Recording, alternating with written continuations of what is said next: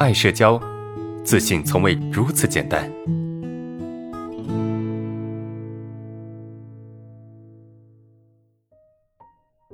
呃，今天的第一个问题啊，啊，我就想问问啊，那个暗示的问题啊，就是我也根据过去的经验总结了一些方法啊，然后一直在使用。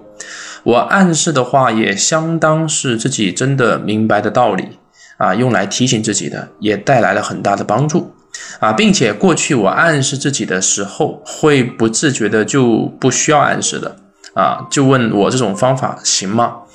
呃，然后呢，我现在的状态很不好啊，不知道该不该去暗示，不敢去暗示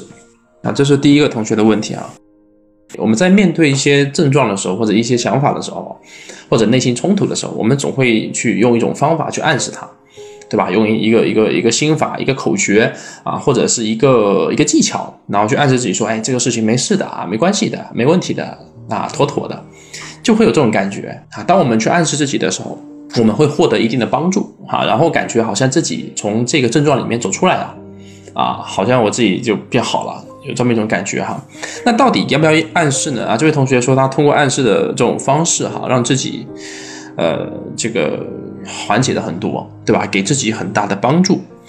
嗯，然后呢，他后面又说到哈，并且过去的暗示也会不自觉的就不需要暗示了，啊，就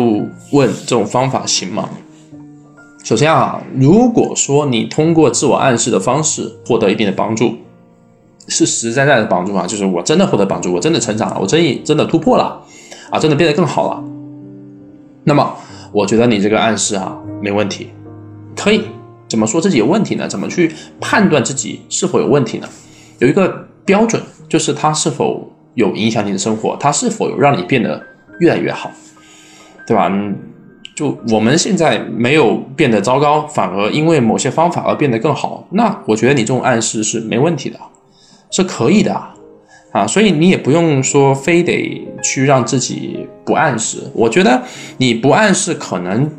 是因为啊，之前我们聊到说不要暗示，对吧？这个强迫思维，我们尽量不要暗示，不要陷入强迫思维。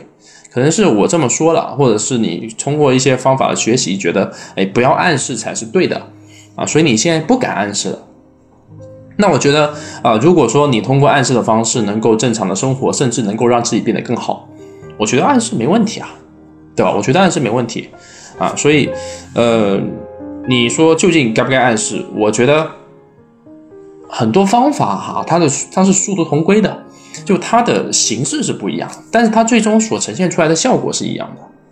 啊，最终它呈现出来的效果是一样的，我觉得是可以的，对吧？你不用非得说，哎，我不用暗示，你不用暗示让你变得更痛苦，那为什么你不暗示呢？啊，适当暗示我觉得是可以的，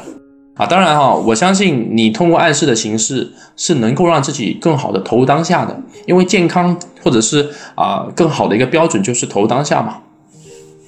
对啊，就是投入当下嘛。我相信你通过暗示的形式能够让自己更好投入当下，所以你觉得你受帮助了，那么你就可以去暗示，对吧？这没问题，OK，啊，所以这是我对你这个问题的一个解答。